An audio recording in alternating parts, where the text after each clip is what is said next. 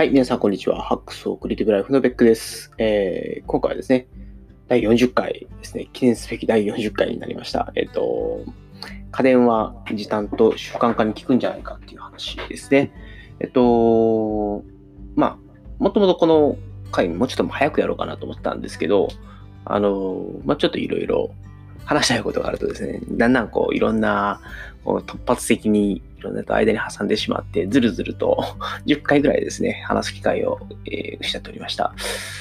で、えっと、まあ、以前もちょっとちらっと話をしたんですけれども、洗濯機ですね、斜めドラム式の洗濯機を買いまして、これがですね、結構ですね、我が家の洗濯事情に革命をもたらしたんですね。で、まあ、その前にダイソンの掃除機を買って、まあ、それも結構、まあ、革命的なものだったんですけれども、やっぱりこう白物家電ってね、まあ、よく言われるんですけれども、なんか進化が止まってるように見られがちなその白物家電というのが、実は、あのー、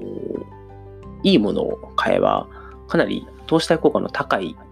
ものになるんじゃないかなっていうのを、まあ、最近ひしひしと考えておりまして、ま、それで時短とか習慣化に効くんじゃないかっていうところで、少しお話ししたいなと思った次第でございます。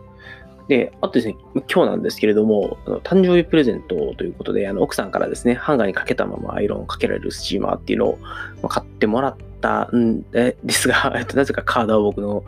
えっと、家族カードを使っているので、うん、これはプレゼントなのかどうかっていうところはね、ちょっとあるんですけれども、まあ、あの、とりあえず、新たにですね、家電シリーズで、スチーマーをゲットいたしましたと。で、これが、まあ結構いいなって言えば思ったので、まあ、少しそれも紹介したいなと思います。で、まあ、今日は、えっと、家電への投資というのがかなり時短とか習慣化に有効ということで、えっと、5つですね、えっと、今僕が思うマストバイなアイテムをですね、挙げておきたいんですけれども、えっと、まず1点目が、もう先ほども申し上げた斜め式ドラムですね。えー、これはね、本当に最強です。で、あの最近のやつだとね、えっと、まあ、例えばなんですけれども、あの、洗剤のえー、いわゆる、なんて言いますか、自動投入みたいな機能があって、もう本当に洗濯物ポーンと入れて、まあ、あとはタイマーかけたりとか、普通に、えー、もう、まあ、洗濯乾燥ですね、やっておけばですね、あの必要な分だけ洗剤を使って勝手にやってくれると。これね、やっぱりこういう機能があると、あの、非常に、あの、もうほんでポンポンポンって振り込んで、ボタン一つで勝手にやってくれて、で、あとは、あの、詰め替え用のパックを使いながら、あの洗剤を補給していけるので、なんていうんですかね、まあ、家計にもよろしいですし、あの、やっぱり結構、こう、こういうこの手の洗濯機って、入れて、測って、こんだけの洗剤って言われて投入するっていう、この一連の手間がですね、ややめんどくさかったりするんですね。で、そのちょっとしためんどくささをなくすっていう意味でも、洗剤自動投入がバカにならない、結構便利機能だったなということを、えっと、買ってから気づいたという試合です。あの、本当はこんな機能なかったらもう3万円ぐらい安い機種があったんですけど、3万の価値はあるのかなと。あの、もうこれから長く使っていくものなので、あの、おそらくですけど、多分30秒ぐらいの時間が節約できるんですね。で、毎回毎回洗剤を測って入れるっていうその手間があるので、あの、それがなくなるとですね、多分人生トータルで見たら、本当にね、下手したら2、3日とか下手、まあ、もっといくかな、なんか1週間とか2週間とか分ぐらいの時間をこの機能によって、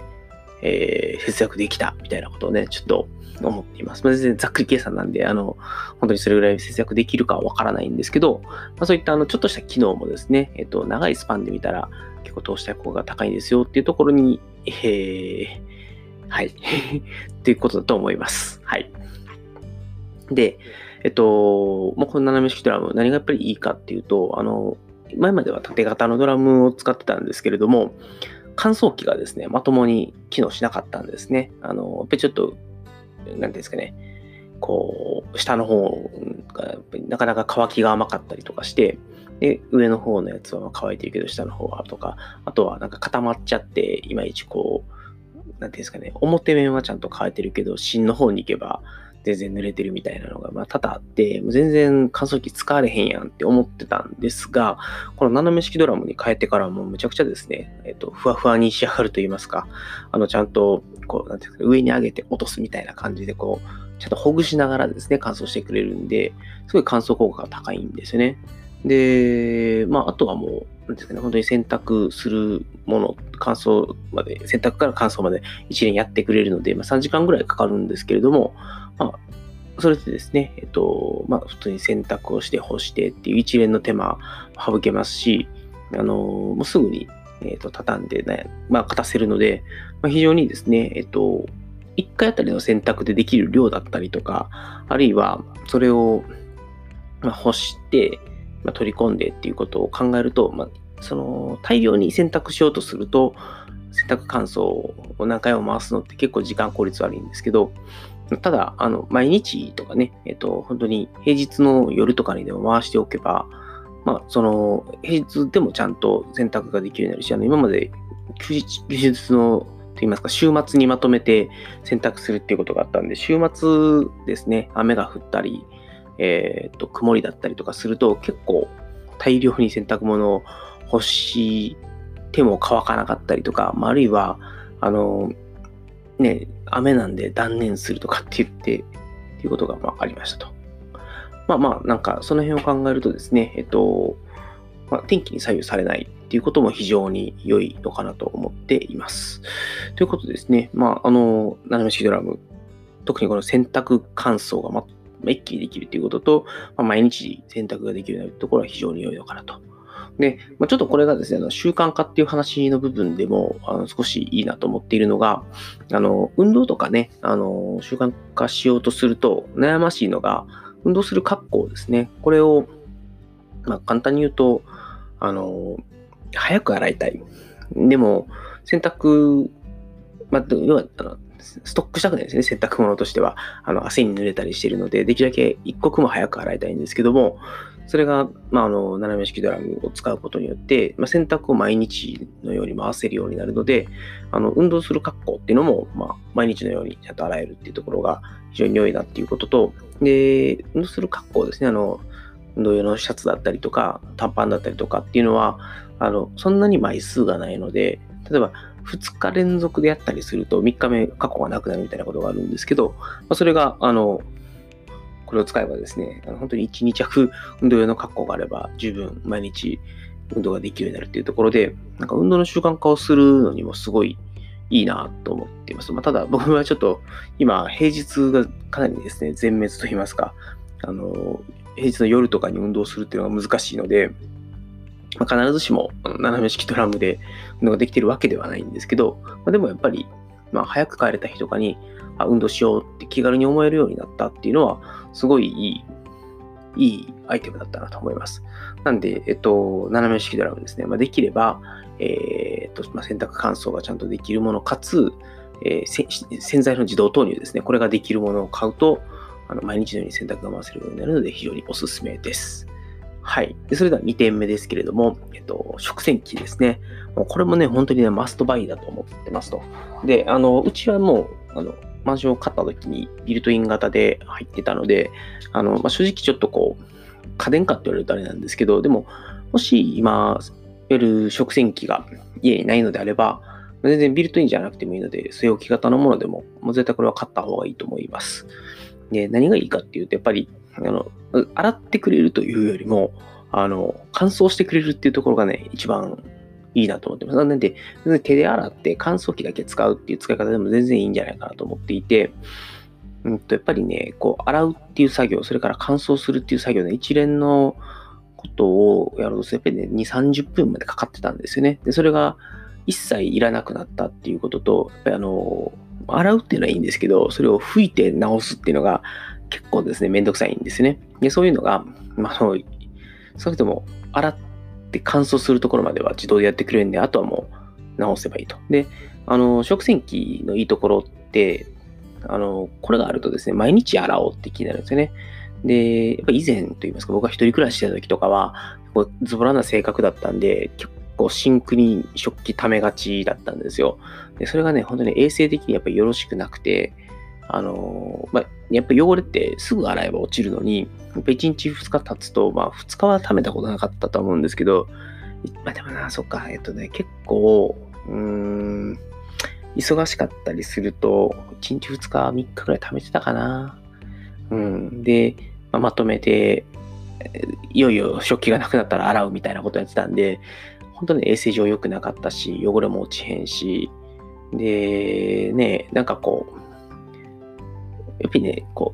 う、食器がシンクに残ってる状態で一日終えるっていうのが非常にですね、あの今思えばあの、ストレスだったなと思ってますと。なんで、毎日ちゃんと食器を洗って、でシンクをきれいにして一日が終えられるっていうのは、これはね、本当にいいなと思ってます。なんで、やっぱり食洗機を買うっていうのは、あの、そういう意味で、シンク周りの衛生を保つとか、自分の精神衛生を保つというのに非常にいいですし、で、もう一つ、まあ、一番いいなと思ってるのは、ながら仕事ができるところだと思いますと。なんで、やっぱり洗って、拭いて直すっていう一連の作業って30分ぐらい時間が拘束されるので、まあ、だとすれば、この30分のうち最後の片付ける部分はどうしようもないけど、20分そこそこの時間っていうのを食電機を回しながら他の作業にやってられると。20分もあればですね、あの、掃除機かけたら部屋、下手したら、うちの家多分 3LDK なんですけど、多分20分もあれば全部掃除機かけられるぐらいですね。なんで、あの、まずは食洗機にバーっと入れて、ピピってこう全体入れて設定をして、で、部屋を片して掃除機をかけて、で、掃除機かけ終わったぐらいに食洗機が、あの、まあ、食洗機で洗う場合は手で払うのが30分くらいだったのに対して、多分40分、50分くらいかかるのかな。で、まあ、50分後ぐらいに食洗機が出来上がるので、出来上がるというか、えっと、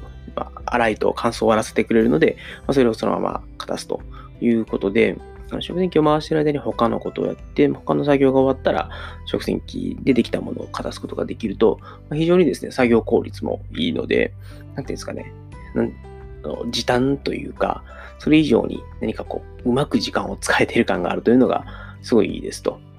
なんか、ながら作業というよりは、なんだろうな、並行で作業が進められるというところがね、非常に、えっと、これもね、精神衛生上いいかなと思ってます。はい。で、えっと、3点目ですけれども、えっと、これね、家電じゃないんですけど、ディスポーザーっていうのが、まあ、うちのマンションについてたんですけど、何かっていうと、あの、生ゴミを、わゆるシンクの、その、まあ、なんですかね、排水口と言ったらいいんですかね、のところにポンポンポンって放り込んで、蓋をして、こうカチャッとこうスイッチを入れると、全部生ゴミ砕いてこう流してくれるっていうね、すごい、すごい機能なんですけど、あのー、これね、最初、こんなりディスプラなんかなくても困らへんやんって思ってたんですけど、一回使うとですね、これなしではもう生きられない体になってしまいます。で、あの、これもさっきの食洗機と一緒なんですけど、えっと、生ゴミを一日たりとも持ち越さずに済むっていうのは、本当にね、これは神ですよ。うん、で、やっぱり昔、まあ、僕田舎に、田舎に住んでたと言いますか、実家が田舎なんで、えっと、結構ですね、虫多かったんですけど、まあそうするとやっぱり、生ゴミ1日2日ちょっと持ち越すだけで小映えが発生しやがるんですよ。で、それがですね、えっと、まあ非常に、非常になんていうんですかね、ストレスなんですね。えっと、まあ、多分ね、どっか他のところにいた小映えが生ゴミに寄ってくるだけだと思うんですけど、あの、本当に生ゴミを1日たりとも持ち越さずに済むし、えっと、ゴミ収集日までね、それがゴミ袋にいるにせよ、あの、生ゴミだけ隔離されているにせよ、まあ、やっぱりね、そういうものが残っていると、こうちょっとですね、えっ、と、やはり虫さんとかが来たりするので、そういうものが全くなくなったっていうのはね、本当にすごいいいです。まあ、あの、昔はね、まあ、そんなに気にしなかったんですけど、あの本当にね、生ゴミをゴミ収集までに捨てられないっていうことの苦痛を、まあ、今思い出すとですね、本当に覚醒の感っていいますかね、本当に時代は進んだなと思います。あの、匂いとかもありますし、虫とかもいますし、そういうものを一切気にしなくてよくなったっていうのは、やっぱりね、すごいディスポーザー神だなと思います。はい。で、次4点目が、えっと、まあ、掃除機ですね。これはもうダイソンなんですけど、あの別にメーカーはね、どこでもいいんじゃないかなと思うんですけど、ちょっと正直ダイソンと他を比べたことがないので、あの、実際どれぐらいの吸引力の差があるかは知りませんと。ただ、あの、もともとアイリスの、あのちょっとあんまりパワーが、吸引力がなかったハンディを使ってたんですけども、それをダイソンのハンディに変えた途端にですね、あの、まあ、吸引力が多分もう段違いに上がりましたと。でそうすると、あの、本当にね、驚くほどのと言いますか、あの、でね、不安になるレベルで、あの、埃と塵が取れるんですよ。で、あのー、やっぱりね、最初、だから、やっぱりこう、あれなんですよね。ちゃんと掃除したつもりの部屋でそれをかけたときに、あまりにも取れるんで、楽しくなっちゃって、もうね、最初はもう掃除がもうエンターテインメント、もゲーム感覚ですよね。あの、ダイソンの吸引力によってこんなにも埃が追加で取れましたみたいなのを、こう、やるのが楽しくて楽しくて仕方なかったんですけれども、でも、まあでもですね、最初は本当に、あのあまりにも埃が取れすぎたんで、この中で生活資産会って不安になるレベルだから、掃除するじゃないですか。一部屋やったらもうパンパンになるんですよ。で、それを全部と、えっと、まあ、パンパンになるっていうのは、あの、ダイソンの、サイクロンの周りにあるゴミを貯めとくスペースがパンパンになるんですね。で、それを一回、こう、袋に出して、で、また、あの、2部屋目、3部屋目ってやっていくんですけど、多分ね、3、4回ぐらいゴミを全部出さないと、あの、なんていうんですかね、ダメなぐらい取れたんですよ。ほこりと塵が。で、最初はだから、あの、一切ダイソンを使わずに生活をしていたので、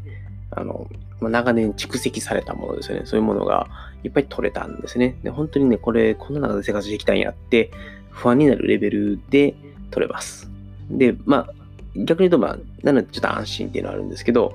まあでも、毎週毎週ね、えっと、これをやっていくうちに飽きるかなと思ってたんですけど、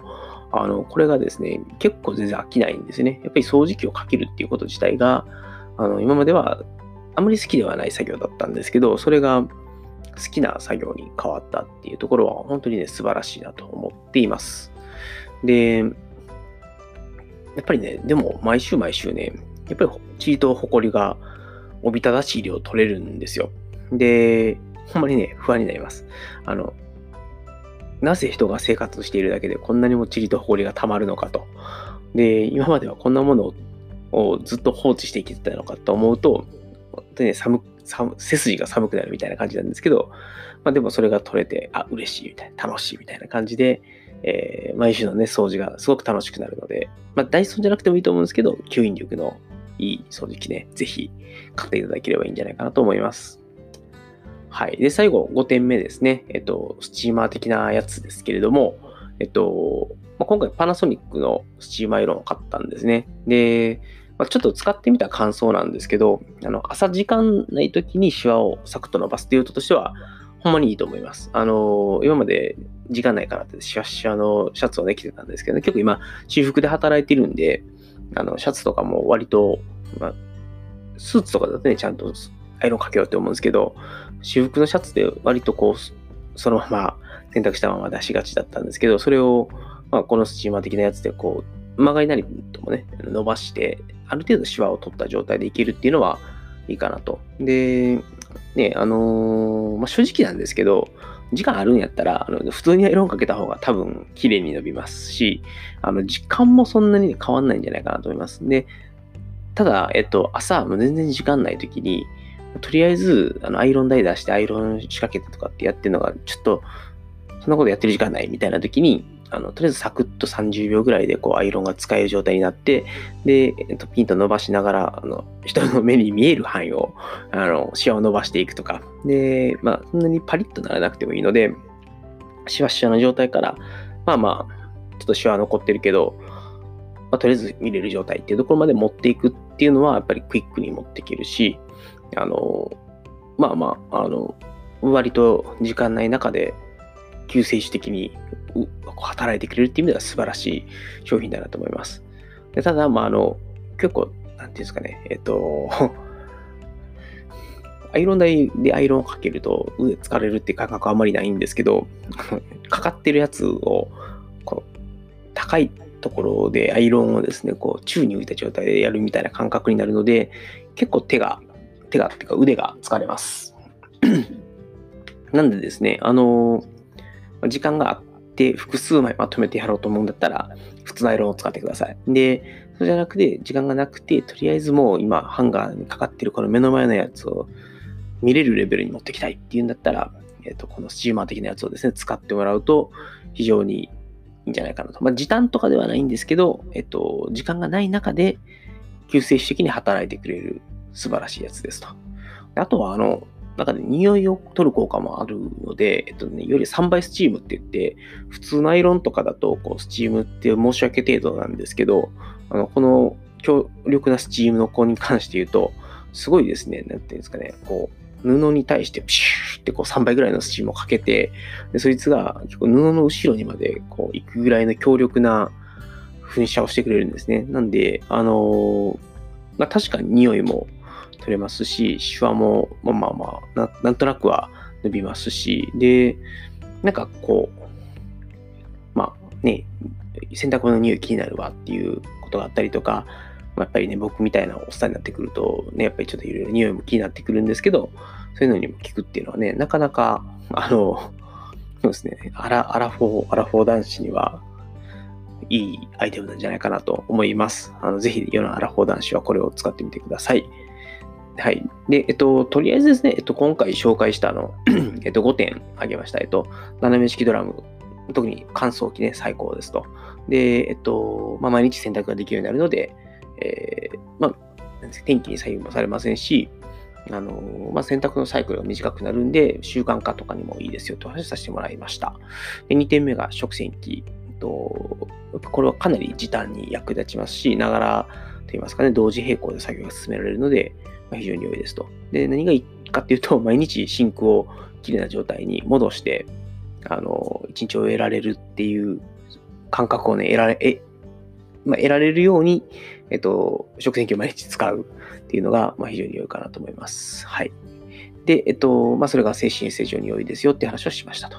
で、ディスディスポーザーですね。あの、生ゴミを1日たりとも持ち越さずに済む。これも精神衛生上かなり良いですと。それから4点目がダイソン的な掃除機で、吸引力がね、正義ですという話をさせてもらいました。いや、本当にね、本当に1週間に1回やるにしても、アホみたいな量の血と埃が取れるんで、マジで不安になります。はい。でも楽しいです。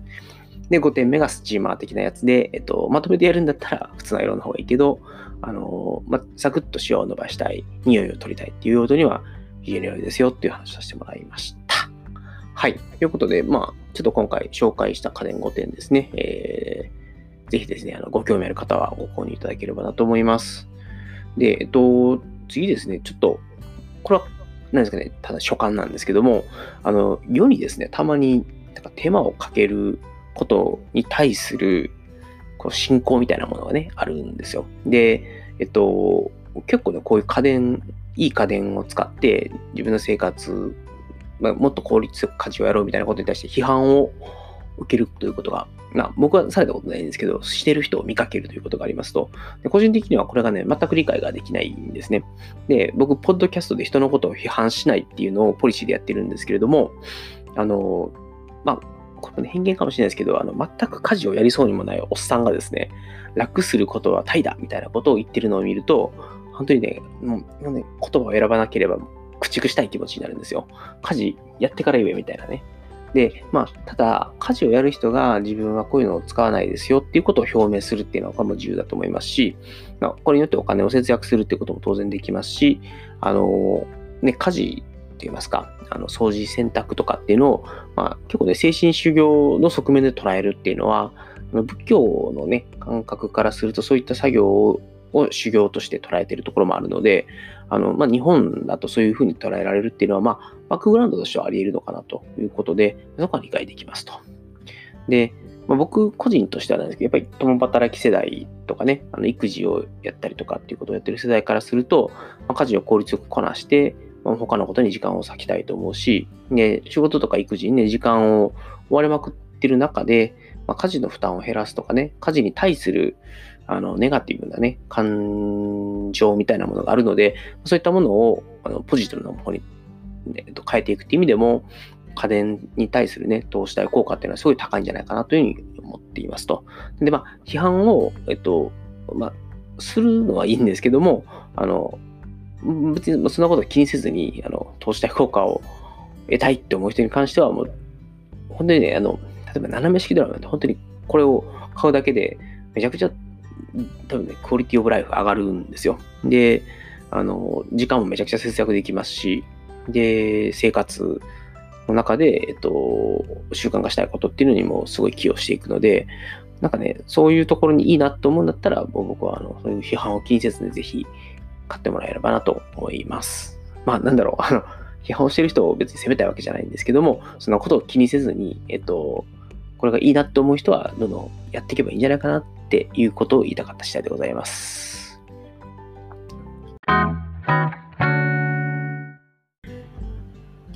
はい。えっと、次、小話ですね。えっと、まあ、小話、もうすぐ誕生日ですねっていう小話をさせていただきたいんですけれども、あの、11月の30日ですね、僕の誕生日。で、まあ、この収録しているのが、えっと、一緒に2019年の11月30日です。まあ、もしかしたらちょっとそれ以降にね、聞く人もいるかもしれないので、11月30日でね、3ヶ月後に聞いたらえらい先やなって思うかもしれないんで、よく撮ってるのは2019年の11月30日ですと。で、えっと、やっぱり、うんと、まあ、37歳っていう年になるんですけども、あの、今までもね、散々言ってきたんですけど、いよいよアラフォーやなと思うわけですよ。40が見えてきたと。で、まあ、あのすごいね、端的な言い方をすると37でしょ？今13年後には、干支が一周したら、自分がもういよいよ50歳になってるということなんですよ。なんかね、それがね、すごい、なんか30から45とかぐらいまでは、なんかまだイメージできてるんですけど、自分が50超えて、50代って最後60迎えてっていうことを、あ、後へと2周もすれば今度は60が見えてくんねや、みたいなのを思うとですね、なんかいよいよなんか人生折り返し地点来たな、みたいな風に、ちょっとやっぱ感じるところもありますと。で、まあ、あのー、誕生日近辺までにね、あのー、もう一回多分、ポッドキャストとか、まあ、ブログも上げると思うんですけど、なんかね、自分がどういう37歳というかね、40歳を50、40歳、50歳じゃないな、あの、40代を迎えたいかとか、どういうふうにこれから生きていきたいかっていうところを、まあ多分今週はずっと考え続けるんだろうなと思ってますね。ちょっとそういうことをね、まあ、考えたことを述べるポッドキャストをまた収録したいなと思ってるんですけども、うーん、なんかね、こう、今自分の年齢に対して焦りみたいなものっていうのをね、えー、覚えてるっていうのが、まあ、正直なところです。で、まあ、っていうのは先ほども言った通り、人生の折り返し地点に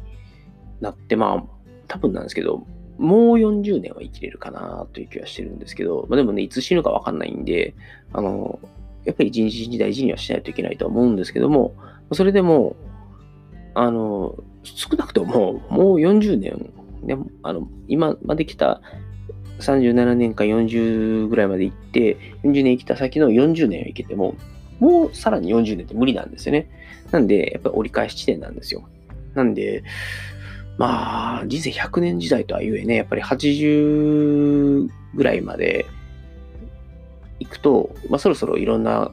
死亡のリスクっていうのがね、いろいろあると思うので、てか多分なんですけど、60代から70代ぐらい、僕、なんかね、あんまり自分が80代まで生きてる感覚っていうのを持ってないんですけど、てかね、うんまあ、もっと言うと60代まで生きてる感覚を持ってないんですけど、あの、なんかやっぱりいよいよこう人生の終わりっていうのも少し見えてきだしたなっていうところがあります。でもしかしたらね、あの本当に急に癌になって死ぬとかっていうのもあり得る年なんで、うん、ここまで健康には来れたけどもっていう、まあ、そろそろちょっと自分の人生の終わりっていうものを意識しながら生きていかないとなと思っているわけですと。で、まあ、一番思っているのが、もうそろそろですね、若ぶってられる年齢でもなくなってきたなと。で、やっぱりちょっとね、うん、少し、うん、なんていうのかな。37にもなってというとあれなんですけど、まあ、大人としての落ち着きみたいなものはないなと思ってますと。で、まあ、あんまり今後も40になっても45になっても、あんまりそんなにこう、落ち着くというかね、あの、うん、なんか大人になるなりたくないみたいなところあるんですけども、まあ、とはいえですね、えっと、まあ、ね、見た目も当然老けてきますし、身体能力っていうのも、今でももうピークは過ぎてるとは思うんですけど、あのまあ、衰えてきますと。で、今まあ、運動不足の状態なので、トレーニングちゃんとやって、えっと、少なくとも今の自分よりはもうちょっと伸ばしていけるかなと思うんですけど、じゃかといって、あの、一番バリバリバレーボールやってた頃みたいに、ね、1メーター飛んでスパイクバンバン出るかって言ったら、もうそれはさすがにね、今からめちゃくちゃ体鍛えても、できるかもしんないけど、うん、前世紀の頃のようにはできないだろうなと。で、あ、とはね、仕事に関しても、今は結構自分の中では、割と能力的には、まあ、ピークといいますかね、かなり、うん、まあ、いい能力を発揮できる状態にはあるのかなと思ってるんですけど、それがあと10年今と同じ働き方ができるか、まあ、できるかもしれないし、でも50ぐらいになってくると多分求められる能力とか自分ができることもね変わってくるのかなっていうところがあるので、まあ、徐々に自分のやることをシフトさせていきながら、能力のピークというかね、っていうのを、まあ、そこに当てていくっていう自分の能力の、まあ、例えば今だとこう、バリバリ働いて成果を出していくっていうところが、あの今の自分の働き方かもしれないけど、もう少しこう、アドバイザリー的な立場に移っていったりとか、マネジメント、経験を生かしたマネジメントとかっていう方向に行って、えっと、まあ、年齢に応じたといいますか、その時の能力に応じた役割を作っていくっていうことになるのかなというふうに思っています。で、まあね、あと10年経ったら47歳になるっていうことだし、13年経ったら50歳になってるんですよね。うん。いや、驚きですよね。13年経ったら50歳か、みたいなね、ことを思うわけです。はい。で、まあ、そういう意味で、やっぱり、うん、今も、まあね、そんなにじゃあ、例えば10年前の自分と今の自分にすごい差があるかっていうと、まあ、20代はさすがに言い過ぎかもしれないけど、やっぱり31、12の頃の自分と37の自分とで、そんなにね、メンタル面で違いってないんですよね。あの、自分がバリバリやっていきたいとか、自分はまだまだ若いぞみたいなのを思いながらやってるんですけど、うん、なんかね、そのこういう力技一辺倒な生き方だけではもう今後やっていけないのかなって思うところがあるので、年齢に応じたですね、自分の生き方みたいなことは考えていかないといけないし、だからこそ多分、うーん、多分だけやっぱり13年後に今と同じようなこと多分でき、できなくなっていくことも増えてくるのかなと。例えば車運転するとかっていうのも、まあ、多分反射神経とか落ちてくるだろうし、今も多分もしかしたら20代の頃に比べれば、いろんなこう判断のスピードとか落ちてる可能性もあるんですよね。で、まあ、そういうことも考えていくと、やっぱり、うんまあ、今後衰えていくこともいっぱいある。自分の能力としてもピークを過ぎていくものがいっぱい出てくると。なんで、なんかね、すごい、まあまあ、あともう一つはですね、何よりも自分の周りの人たちも僕と同じように年を取っていくので、まあ、これからね、うんまあ、自分も死に向かっていくわけだし、うん、まあやっぱり大事にね、生きていきたいなっていうのと、これから1年1年、うん、ねえ、っ、ー、と、20代とか30代って未来がすごい開けてたんですけど、やっぱりそれが、まあいよいよ、ね、いろんなことがクローズに向かっていくわけですよ。なので、まあ、すごいね、大事に生きないとなっていう、まあ、例えば、ね、自分の両親と、まあね、まあ、まだまだ10年、20年生きる気はするんですけど、じゃあ30年後どうかっていうとね、うん、まあ自分が生きてるかすらわかんない中でね、両親も多分、どこかで寿命を迎えるわけですしね。まあ、やっぱりそういうことを考えていくと、うん、やっぱり自分だけじゃなくてね、自分の周りの人たちとどうやってこの今後接していくかっていうところも、すごい考えないとなと思っています。はい。ね、まあやっぱり、まあなんて言いますかね、この年になってくると、まあ毎日の時間を浪費してですね、不毛に生きていけるほど、まあ、自分にはもう時間がないんだろうなっていうところをすごく思うようになってきたんです。まあちょっとそんなことを多分今日は、まああの、これも小話、えらく長い小話になってるんですけど、えっと、今日はそんなことをまあ言って、まあ、今後もうちょっとそれをまとめて、えー、37以降どうやって生きていきたいかということをどこかで少しお話しする機会があればなと思っています。で、まあ、あとね、まあ、端的に言うとですね、えっと、とはいえですよ、とはいえ。えっと、もう今もね、だいぶおっさんなんですけど、でもね、まあ、実際でも、自分では自分のことをおっさんおっさんって言っておきながらも、まだまだ、ちょっとね、自分、それでも若くありたいなって思ってるところはありつつ、うん、今後の年の重ね方としては、なんか疲れたやる気のないおっさんとかね、あの、まあ、もともとちょっと、うん、今、ダイエットしたりとかして、見た目とかを良くしていこうとしてるんですけど、うん、なんかそういうことにもう無頓着になってしまって、うん、なんかこう いわゆる、こう、見、た目から中身から全部おっさんというかね、うん、親父になってしまう。ということは避けたいなと。なんで、まあ、できれば気持ちも見た目も若くを保ちつつといいますか、あの、まあね、それは多分、小綺麗にとかだけじゃなくて、エネルギッシュだったりとか、あの、あの人はいつも元気やね、明るいねとか、あの人はいつもね、こう、ニコニコしてていいね、みたいな、こう、自分が思う、こう、いい年の取り方みたいなのがあるので、ちょっとそれを改めて考え直して、それを目標に年を重ねていくっていうことをできればなと思っております。はい。あれだな、もう小話っていうか、もうこれだけで一個の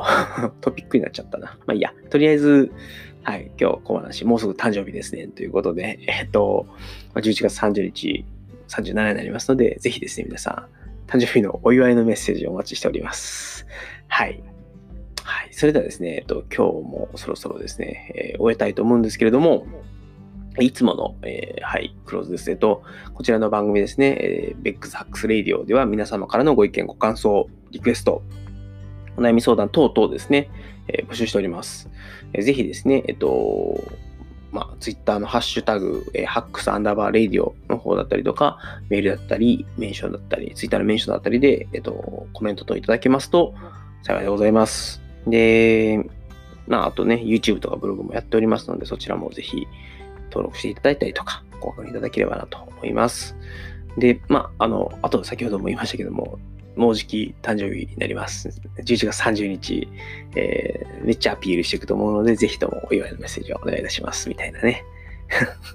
欲しがりすぎか。はい。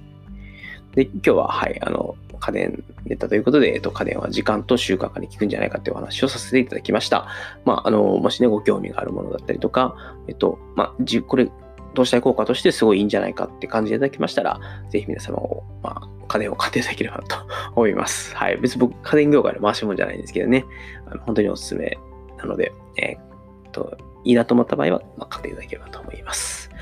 はい。では、それではですね、第40回、えー、これにて終了したいと思います。最後までお聴きいただきましてありがとうございました。また次回お会いいたしましょう。それでは皆様、さようなら。